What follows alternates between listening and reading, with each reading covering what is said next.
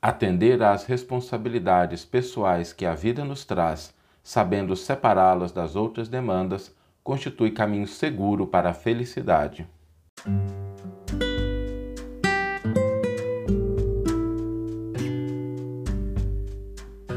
Você está ouvindo o podcast O Evangelho por Emmanuel, um podcast dedicado à interpretação e ao estudo da Boa Nova de Jesus através da contribuição do benfeitor Emmanuel.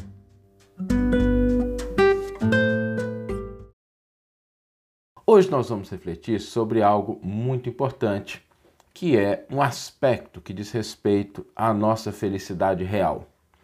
Estar no mundo significa que nós devemos atender responsabilidades, deveres, obrigações. E muitas vezes isso nos sobrecarrega. A gente se sente totalmente sobrecarregado, com muitas atividades, sem saber o que fazer, sem saber o que fazer primeiro. E isso gera não só um estado de ansiedade, de inquietação, mas também, às vezes, um erro na hora de escolher aquilo que nós realmente devemos fazer, aquilo que a vida nos pede. E quando a gente erra, algumas vezes a gente pode gastar energia. Não sei se vocês já passaram por isso, aquela situação da gente estar ativo o dia inteiro, a gente chegar no final do dia esgotado, mas ter a impressão de que nós não fizemos exatamente aquilo que era o esperado e a gente se sente assim meio vazio, ou então a gente esqueceu de algo importante. E existem dois problemas que causam isso. O primeiro deles é quando a gente não reflete sobre o que deve entrar na nossa, no nosso rol, no nosso conjunto de atividades. Porque existem demandas que são feitas por outras pessoas, por situações, por circunstâncias, e nem sempre tudo aquilo que é demandado pelo mundo representa uma obrigação e um dever que a gente deva atender. Nada de errado com as pessoas nos solicitarem essa ou aquela posição, essa ou aquela atividade, mas é preciso que a gente reflita, que a gente tenha um filtro para isso. Porque se nós formos pautar tudo o que a gente vai fazer simplesmente pelas demandas externas, nós corremos um sério risco de não estabelecer aquilo que a gente realmente precisa fazer. E a gente gasta muita energia.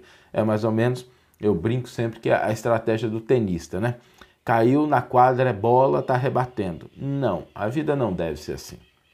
É preciso analisar aquilo que está chegando como demanda, seja de uma pessoa, seja de uma circunstância, como é que aquilo se encaixa dentro do que nós precisamos fazer com a vida. Então, primeiro passo é esse filtro, essa identificação daquilo que realmente nós devemos atender com as nossas energias, possibilidades, com o nosso tempo.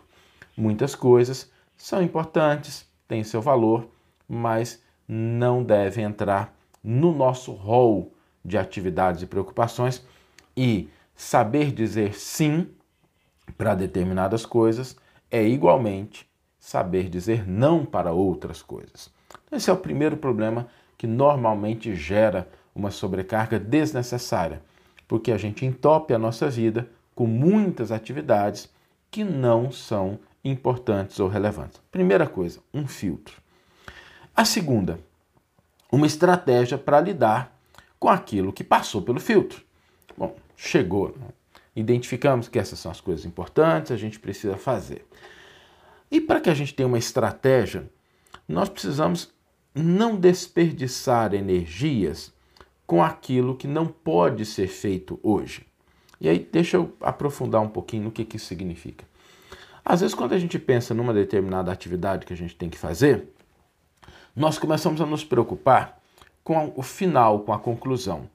E aquilo às vezes gera inquietação, gera ansiedade, gera expectativa. E todos esses sentimentos são desperdícios de energia. Nem sempre um projeto, uma atividade pode ser concluído num único dia. Às vezes o que a gente consegue fazer no dia de hoje é um pedacinho. E é um pedacinho importante. Mas tenhamos a noção de que o que dá para fazer hoje é um pedaço e que a conclusão final não vai ser feita no dia de hoje.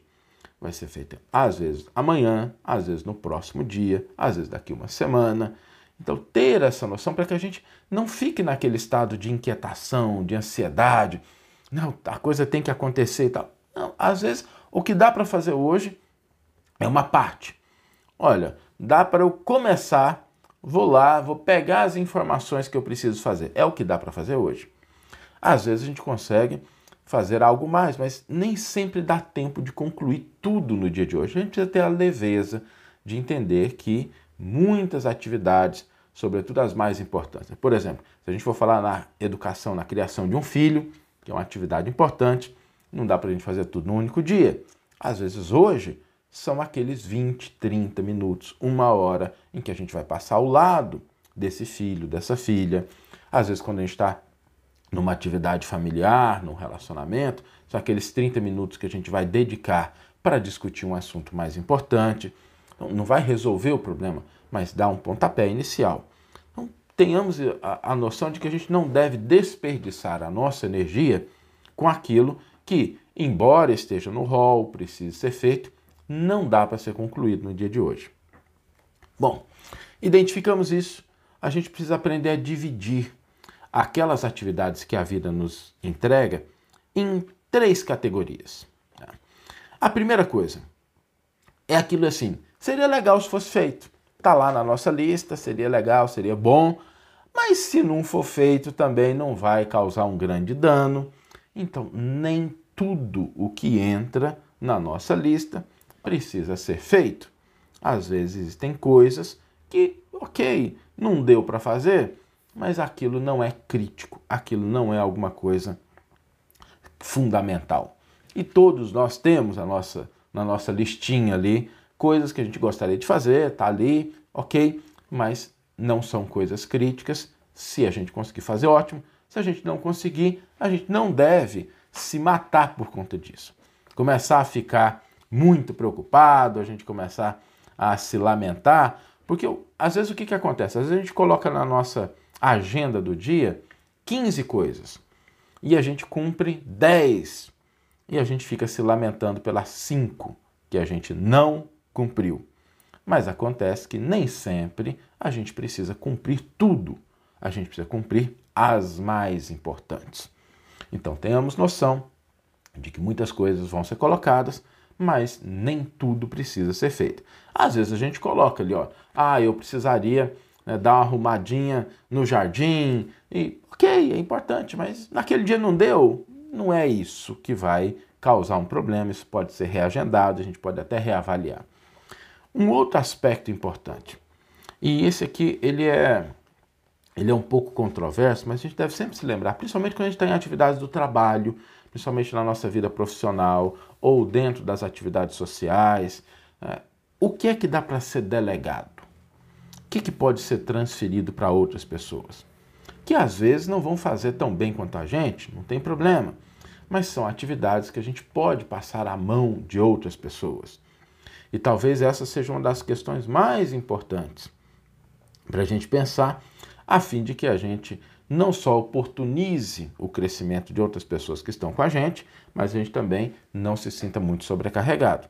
Eu conheço pessoas que às vezes, por tentar fazer tudo sozinho, tudo tem que ser do jeito dele, com a mão dele, da forma que ele faz, acabam não só se sobrecarregando, mas também tirando a oportunidade de aprendizado e de crescimento do outro. Então é importante a gente identificar tarefas, atividades que podem ser passadas a outras mãos. E aí, gente, chega a terceira categoria. E essa é a mais importante. Se a gente já pensou naquilo que não é essencial, que se for feito é legal, mas se não for também não vai gerar um problema. Se a gente identificou aquilo que pode ser passado para outras pessoas sem nenhum prejuízo, sobra então a terceira categoria, que é aquilo que nós precisamos atender pessoalmente. E quando a gente começa experiência pessoal, né, quando eu começo a trabalhar com a questão do tempo, a gente tem ali 30 coisas que a gente quer fazer, mas a hora que a gente vai separando, 10 caem fora, 5 a gente seria bom, mas não são, se não fizer também não é um problema, 10 a gente consegue passar para outras pessoas, mas sobra um núcleo ali de atividades que a gente deve atender pessoalmente. E para essas nós precisamos ter consciência de que realmente essas são as nossas atividades. E para essas a gente ter atenção, ter foco, ter presença. O exemplo maior disso, por incrível que pareça, né? as pessoas, a gente sempre fala isso, mas é bom reforçar. A gente pensa no Evangelho, às vezes somente como um conjunto de orientações religiosas, ele não é. Ele é um conjunto de orientações para a nossa vida, não é meramente dentro dos limites da religiosidade que nós vamos encontrar a aplicação dos ensinos do Evangelho. E o maior exemplo de todos, pelo menos para mim, é o exemplo de Jesus. Porque Jesus poderia ter elencado centenas de substitutos. Né? Não, não faltaria se Jesus falasse assim: olha, estou precisando de pessoas para irem à terra curar os doentes. Tinha muita gente. Filósofos que pudessem ensinar as coisas. Tinha muita gente. Né? Não, mas tem uma coisa que Jesus precisou atender pessoalmente. Quando chegou o momento de implantação na terra da mensagem do amor, não poderia haver falhas. E aí, a essa atividade, a essa missão, o Cristo, na posição que ele se encontrava, podendo lançar mão de vários substitutos, ele veio pessoalmente. Suportou a incompreensão, carregou a cruz, mas nos deixou esse roteiro. Então, se Jesus tem atividades, missões, tarefas que ele, na posição em que se encontra, tem que atender pessoalmente, nós também as temos. E a felicidade depende da gente identificar isso com clareza, com consciência. Lembremos que muitas vezes Jesus fez referência à sua missão, a quem ele tinha vindo, sem deixar de atender, mas uma consciência clara do que era a tarefa, a missão que a vida havia confiado a ele. E ele desempenha isso com maestria.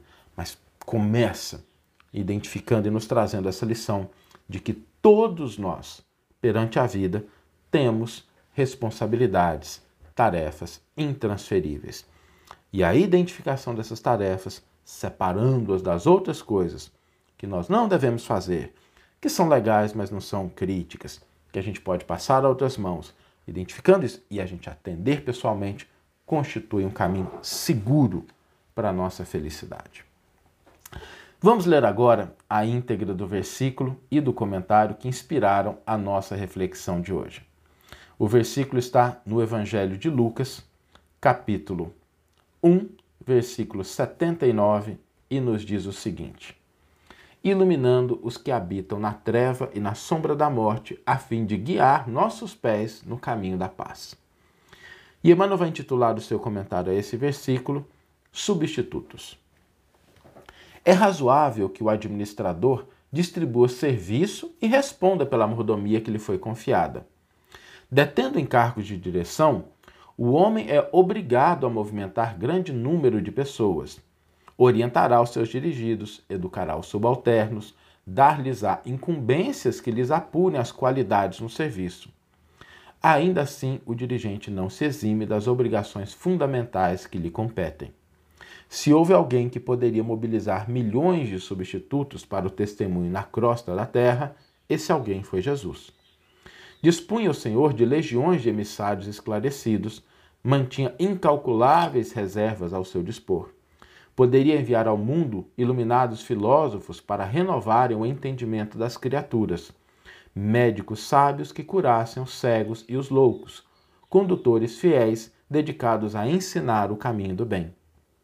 Em verdade, desde os primórdios da organização humana, mobiliza o Senhor a multidão de seus colaboradores diretos a nosso favor, mesmo porque suas mãos divinas enfeixam o poder administrativo da terra mas urge reconhecer que no momento julgado essencial para o lançamento do reino de Deus entre os homens, veio ele mesmo à nossa esfera de sombras e conflitos.